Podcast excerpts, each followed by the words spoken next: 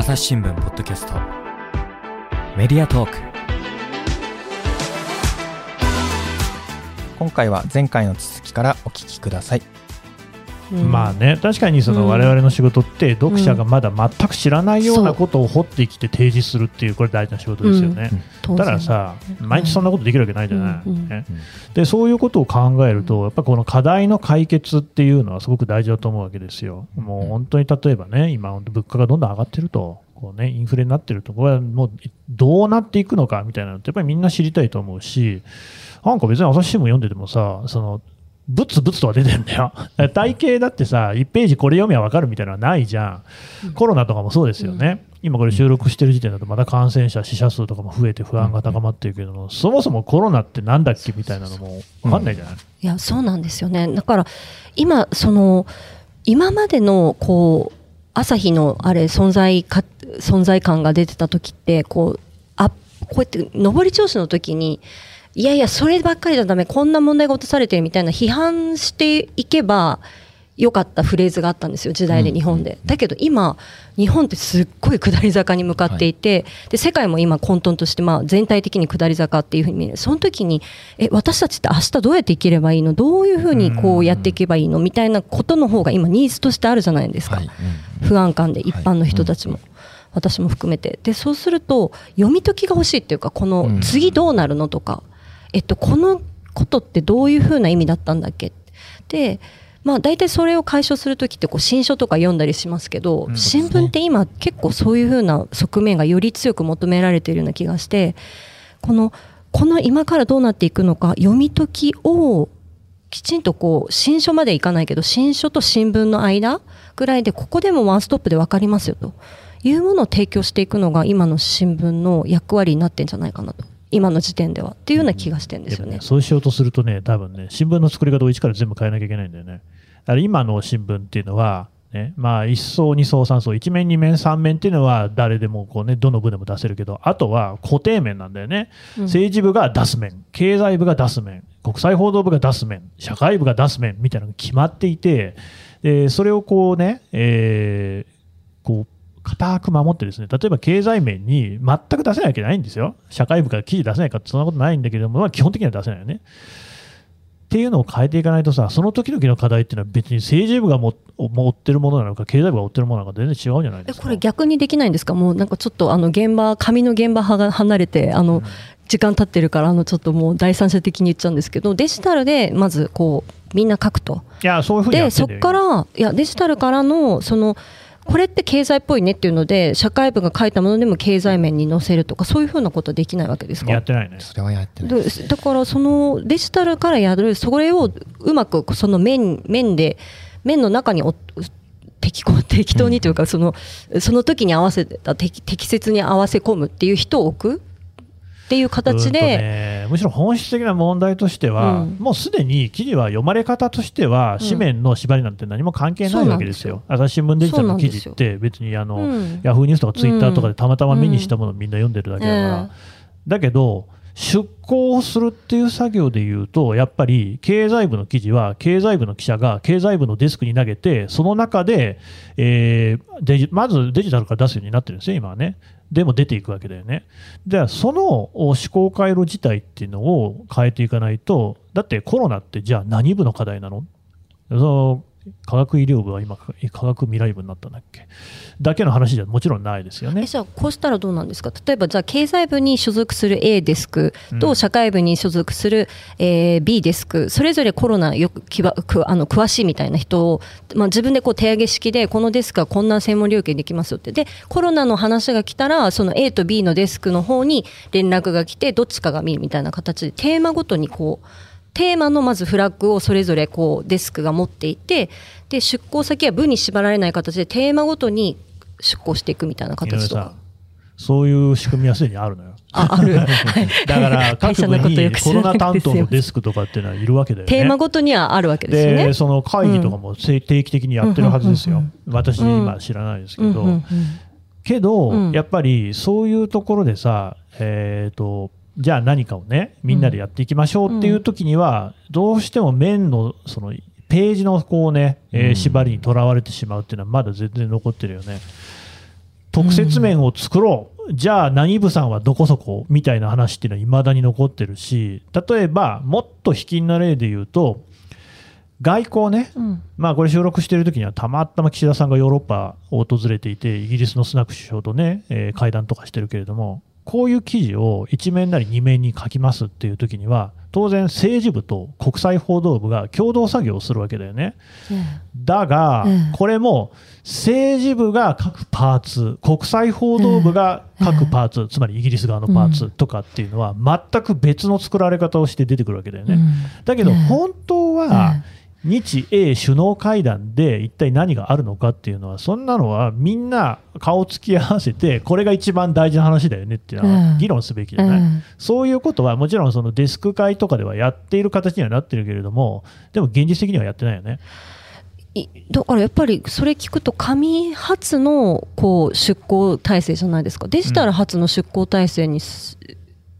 まあ、つまりデジタル向けに、えーまあ、合同えその政治部と国際報道の記者がそれぞれ、まあ、ごあの共同筆者として一記事を作ります。でそれをそのデジタル用の記事をこう紙面用に流す流す作業、まあ、あのいやいや、僕組み替えをが言ってるのはやるっていうのはもダメなんですか？う作ってんだけど、そうじゃなくて、パーツを組み合わせてるだけなのね、そうじゃなくうん。それだと例えば理解進まない Google ドキュメントみたいなのをうん。みんなでこう書くっていうような感じ、みみん。なが言編集しちゃった。なんか複数で編集リアルタイムにできるじゃんね、えそういうことはやれないよね。えうん。まあそのそうですね。編集作業を複数うん。なんかそうですね。ちょっとあれですけど。分この新聞社は一生それはできないと思うよ。うん。Google ドキュメントをみんなでこうさ、5人ぐらいの記者がさうん、わっさわっさって書それくみたいうなんさ。それなんかちょっとナンセンスのような形がする。例えばそのこれまたニューヨーク・タイムズの例でひあれですけれども、ニューヨーク・タイムズの記者はどういうふうに出稿してるかっていうと例えばそういう外遊の時にはまああのそれぞれの記者がまあ書書くと記事が、まあ、それぞれかあの合同署名かわからないけれども、まあ、記事記事はデジタル用に出した後はその後はコピーデスクっていう人が挟まれてコピーデスクが紙面用に書き加えたりうん。削ったりしてはめ込んでいく作業をする人がいるらしいんですよ。でそれで紙面はそういうそのコピーデスクが作っていくと。だからデジタデデスクはデスクはいわゆるその政治部に政治部デスクなり国際報道デスクがやるのはデジタル用のあれを見るだけにとどまってる。うん。ん。その両部のエッセンスをこうミックスして紙面に落とし込めるデスクなんですね。じゃあ。うん。ココピーデスクはまあそのかなり踏み込んだ形であのミックスするとかそういう負荷あのプラス作業はしないとは思うんですけれども切り離したりとか、そのもうできた完成品のデジタルを紙面にどうお弁当箱にどう詰めていくかと、そういう作業をする。うん。それだったら日本でも全然できそうな感じしますけどね。うん。うん。それ、まあ、やるかやらないかの問題なのか。うーん。でもなんかな、うーん、そうね。でもそもそもその神田さんのはあのその部ごとに分かれてるから出向の内容自体がもうその国際報道部的なもの政治部から見た岸田サイドからのものって分かれちゃってるってことですよね。だから両方分かるためには2つ見ないと。厚労省担当の記者ってさ、なんいくつの部にまたがってんだったかな、なんかまあ、社会部がいてそれからあの科学未来部がいて、うん。みたいなさ。そうですよね。うん、そういうこううん。部に分かれていて、はい。それぞれの記者がそれぞれにやってるんだよね。ねでも別にそういうもんじゃないだろうっていうさ、うん。まあ、厚労省がでっかい、えー省庁だからさ、はい。またそういうこうそれなりの取材対象の絞り込みとかも、うん。それは必要なんだろうけど、それって結局さ、うん。何かっていうと、はい。責任をちゃんと取れる体制なんだよね。はい。抜かれが発生したときに誰が追っかけるのかっていうのを明確にしなきゃいけないわけよ。抜かれ体制のもとのあれかだからさ、そうじゃないじゃん、でも記事っていうのは本来さ、記者がこれを書くべきだと思ったものを書くってのは、まさにあなたが言ったようなことだよね、うんうん。そこはさ、なんか所感とかではないだろう。うん。自分がこれが大事だと思ったものは書く、うん。でまあ、それはでも、本当にそれでやっちゃうと、ぐちゃぐちゃになっちゃうんで、うん。誰がどこ取材してるか分かんなくなっちゃうから、一定の枠は必要だと思うのね、うん。例えば保健衛生とかで区ぐる区切ればいいわけで、その何々省のどこそこ局は誰みたいなことではないと思うんうだよね。いや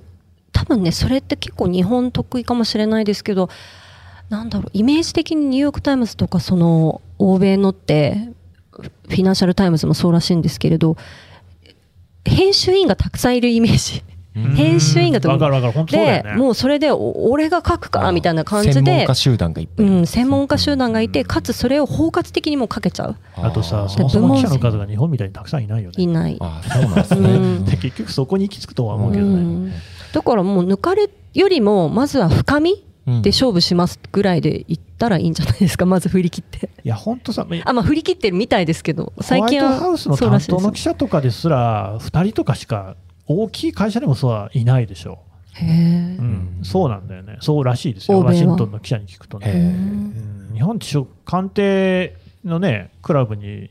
名前を連ねてる記者、まあもう別に全員がさ、官邸にずっといるわけじゃなくて、編集員とかも含むんだけれども、で、13人とかいるんでね。うんうん。朝日新聞で。で少ないぐらいだっていうわけよ。NHK とか読売さんとかもっと多いんでね、でそういうのってさしかしさ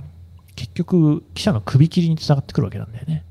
うん。数減らすっていう話はさ、うんそういうことに直結するじゃんね、うん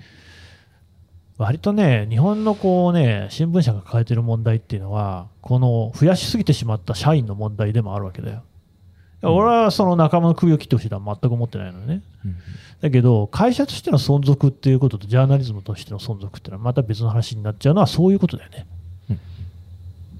うん。うん。ねえって。だから、この、今4000何百人っているさ、この朝日新聞社の仲間っていうのを、こう、みんなこうさ、なんか、それぞれに能力を発揮してもらいつつ、こう、ちゃんとジャーナリズムを存続させていくっていうのはさ、これはなかなか難しいよね。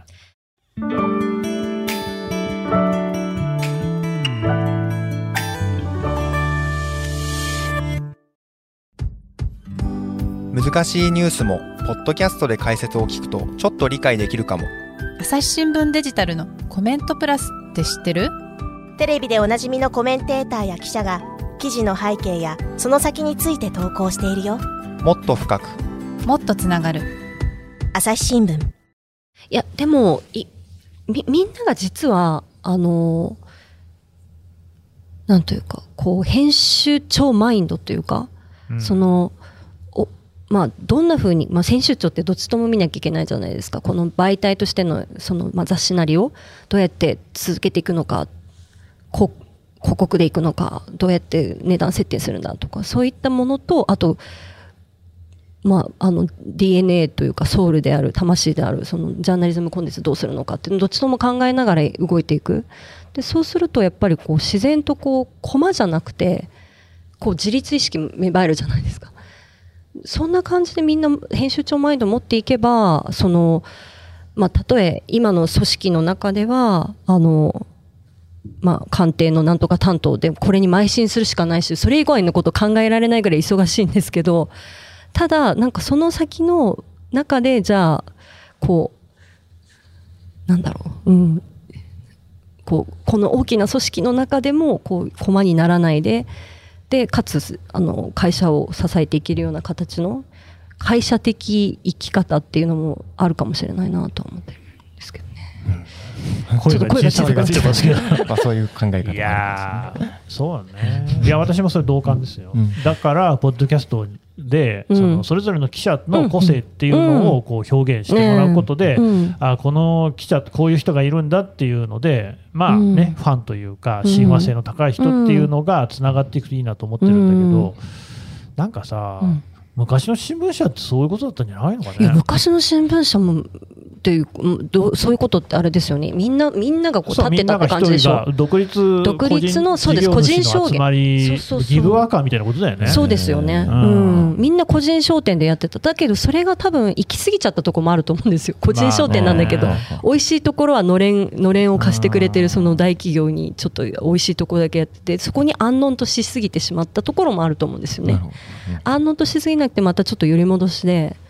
これはね難しいところでね、うん。もう一つここに一つの軸を加えるとすればですね、もう旧来型のこう新聞記者っていうのはさ結局この政治家と俺は喋れるとか、うん。この社長と俺は喋れるみたいなあるいはこのおまわりさんと喋れるみたいなね情報が取ってこれるっていうことが価値だったわけですよ、うん。価値の全てだったわけですよ。でさ実際にそこからはすごく重要な情報がもたらされるわけですよね。国の育成を決めるような政策であったりとか、凶悪な事件の、ね、容疑者の情報であったりとかっていうのはそういうとこから出てくるわけですよ。だが、さっき私が言ったみたいなさ、じゃあそもそもコロナってなんか今どういうふうに対処していけばいいのとかっていう記事っていうのはさ、そこからは書けないんだよね。そのなんか明日こういうことが起きますっていう情報じゃないから、それは。あるいはそのなんか人事がこう動きますとかっていう情報でもないので、そうするとさ、やっぱりそこはあの昭和の時代のこの回り方をしていたら、あの一生出てこない原稿にはなってくる。うん、だからちょっとプロデューサー的なそのアジェンダセッティングをしてこれが課題だろうっていうまず課題の次これが課題になってくるだろうみたいなそのなんだろうざわざわしている。一般の人たちがざわざわしてなんか会話なんかこうガチャガチャ言い始めた時にパッとこうこれが次の問題だみたいなのを掴んでアジェンダセッティングして解決していこうという旗印を触れるようなそれが多分また一つ必要な軸になってくるのかなと思いますけどね。だからそんなやつはいない。だから、それこそあなたの言った一人一人が編集長になるしかないんだよね。うんもう自分がやるしかないんだよ、それは。うんうんうんうんその誰かうん例えば編集局長とかがさ、やってくれるとかっていうことではないんだよね。そんなあのスーパーマンがいないので、自分がそういうこう自分のできる範囲でそういうことをやっていくしかおそらくない。多分ややれるんだろうけど今ちょっとなんかそのうーんもしややれないような雰囲気だったらちょっと悲しいなっていう感じはしますけどいや、雰囲気はないと思うよ。そうなのかな？自由がないのかな？なんかハーフポストは まあ、ある意味ハーフポストのあの昔の古巣のあれであれ申し訳ないんですけど、まあ、ある意味アマチュアな人たちも多いわけですよ。記者教育を受けないで、大学生からすぐに入ったとかあと別のテレビ局から入ったとなんかか森ビルとかの人もいなかったっけ？森ビルの人もいたのかもしれないんですけど私の時は全然あの要するに記者経験ね、うん記者教育ない人も多かったわけですよ、新聞記者出身の人もあの3分の1から半分ぐらいいたかな。けどそういった人たちの不思その一般的な気持ちあの問題意識の中でこれっておかしいと思うとかそこら辺から結構気づきが広がって、ほらツイッター見たらこんな感じだよねとか、まあ、あの話のそのざざわざわしているところのつかみがうまいんですよ。うん。うん。うん。あのハーフポスターね。ね。あとそれねね。雑談から結構生まれてました。そういうその雑談とかもそうだし、やっぱ自分の頭で考えてるっていうふうに思うね、そういうこのメディアの記者とかね。で新聞記者って、まず最初に何か問題が起きた時に、誰かに取材ど、誰に取材をするかっていうのを考えるじゃない。で、指揮者のコメントとかを取るとか、あるいはそういう、そのだから、ねえー政界であったり、財界であったり、捜査当局で、数要な位置にいる人に聞きに行くっていうことだよね。それも大事なんですよ。人の意見をまとめ上げるっていうのがまさに記者の仕事ですからね。だけれども、今こういう現象が起きているのは一体社会がどういうふうに動いてるからだろうかみたいなのは自分の中でやっぱりしっかりこう練り上げないとさ、それはその誰かに教えてもらうことじゃないじゃないですか。で、それに従ってその記事をね、誰にこう話を聞くのかっていうのも本来はできるはずなんだけれども、そこはないから、真空みたいになってんじゃない？いやまあ違うその最初のそのど最初の筋力はあの今までのこの新聞記者のザ・オールド・トラディショナルだったけどそのプロデューサー的な筋力もも多分みんなできできるような能力の人いると思うんですけど。うん。うん、やりゃできるうん、そうやればできるっていうそれだけの話のような気もだする。けど、そこのマインドが全然ないし、誰も気づかせてくれないよね、だってさ、気づかせてくれるときたら先輩だったんだと思うんだけど、ん先輩は全員そのオールドだから、いや見てましたよ神田先輩。はい、まあ T たまポイントカードなり突然変異種が現れて、こういうわけのわかんないことを言い出すっていうですえねえ、ことでしかない、でも結局やっぱり俗人的な話じゃない、うんうんうん。まあ、それもそうだし、でもある意味そのもうめちゃめちゃダウントレンドの一番そこにいるかもしれないんですよ今、うん。つまりそうするとあのこれじゃダメだって時に常に救世主になるっていうのはあのよくありますよね。バカ者よそ者。若者ってやつね。だから今までの既存の筋力だけではないものを求められる段階に入ったっていう多分課題意識はなんとなくこうあるはずだから、あそれはだから、だからじゃあ次って言ったら、あ神田大輔じゃないですか。いやいやいや、まあ私がどうこうってことじゃなくて、やっぱみんながやる一人一人やんなきゃいけないんで、いやだから変わり者になっちゃっていいんじゃないですか。うんあ変わり者って直接？いやいやいやまあでもね自他ともにねはい本質的にその記者になるやつなんて変わり者に決まってんじゃん、そんなのさ。いやそうであるべきなんだけど結構今まとまっとうすぎるのも良くないのかもしれないですけどね。そうだね。何なんだろう。まああのでも俺って変わってるぞって思うのって結構傲慢な発想だからまああのまあ クソまあそういう人いっぱいいそうな気がしす。ますけどね。だからまああの、うん、まああのまあ記者記者希望者が少ないっていうのはちょっと、うんなんかこう悲しいところではありますけど、はい。まあでもじゃあそういう時はあの映画のあの C 制度とか見てもらってって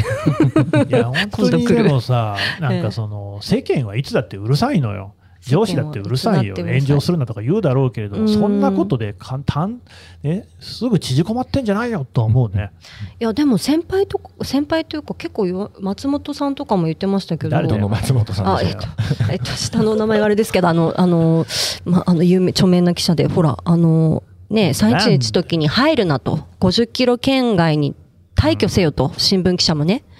言われるけどそこで入っちゃうのが記者なんだよって。それ言っちゃっていいの？みたいなとこありましたけど。でも結局そこ？というかあの別に入れっていうわけじゃなくて自分の頭で考えろってことなんだと思そううんですよ。ですね。うん、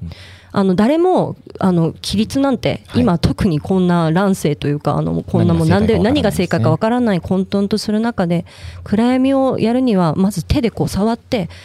どこが限界なの？とかいうのも自分で解を得ろってそういう話なのかなと思って。うん。そう、うん。人のせいにしないことね。そうね。大丈夫、変えられるんだから、はい。そういうことはね。いやね何の話、うん。何の話？世界ニュで。ースメディア大会から、まあ全然こまあ関係なく。あれ？そう。もっとワシントン・ポストの話とかしろよ。いやいや。ワシントンポストはまあとにかくいや、あのいいんだよ、あしなくてそうやって。まあ、まあねまだまだね、朝日新聞の中でもやれることたくさんあって、はい、どんどんやっていけばいいのかなええ。でもこれって一般の方も聞いてるんですか、そうですね。そうですよね。こんな内輪の話でよか良いのでしょうか？いやいや、もうその、ね、考え方自体もね、やっぱりね、内輪とか外輪はないのよ、もうね、はい。こういうことをきちんとそなるほど。のつまびらかにしていって、それでね、えー皆さんのご意見を仰ぐっていうことですよ。そうなんですね。こういうね、ことを言ってる、まあ、バカが揃って言ってらっていうふうに思われるのであれば、それでいいんだと思う。うん。でも、そういうことを晒していくってことをしなさすぎたんじゃないですか。うん。俺たちなんかそんな大したもんじゃないんだか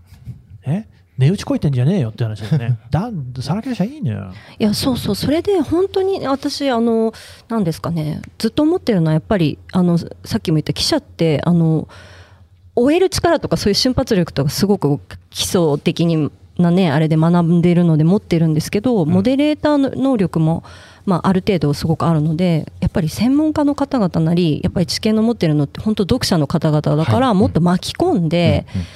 そうだよね。でいきたいんですよね、巻きこ巻き込んで皆様のお知恵で一緒に作っていきましょうよってきなってるんですよ、気持ちは。それはまさにポッドキャストが今やろうとしてることですよね。パチパチパチパチはい何が聞きたいのですか？っていうようなことをね、うん皆さんに募ってやっていく。そうね。うんだからそうそう。まあ、井上さんも言ったように、こう、記者としての矜持みたいなのが必要だと思うんですよ。うんつまり、やっぱりこう、ニュースが何かっていうのを最終的に判断するのはやっぱり記者だよ、それはね。だけれども、それを一人でやるっていうのはもうおこがましいし、そんな時代でもない。やっぱりこう、いろんな人の手を借りて、知恵を借りてね、そこへにこう、最後のところに到達していくっていうことを、まあ、みんなでやるっていうことなんじゃないかなと。うんみんなで考えるっていう。そうそうそう。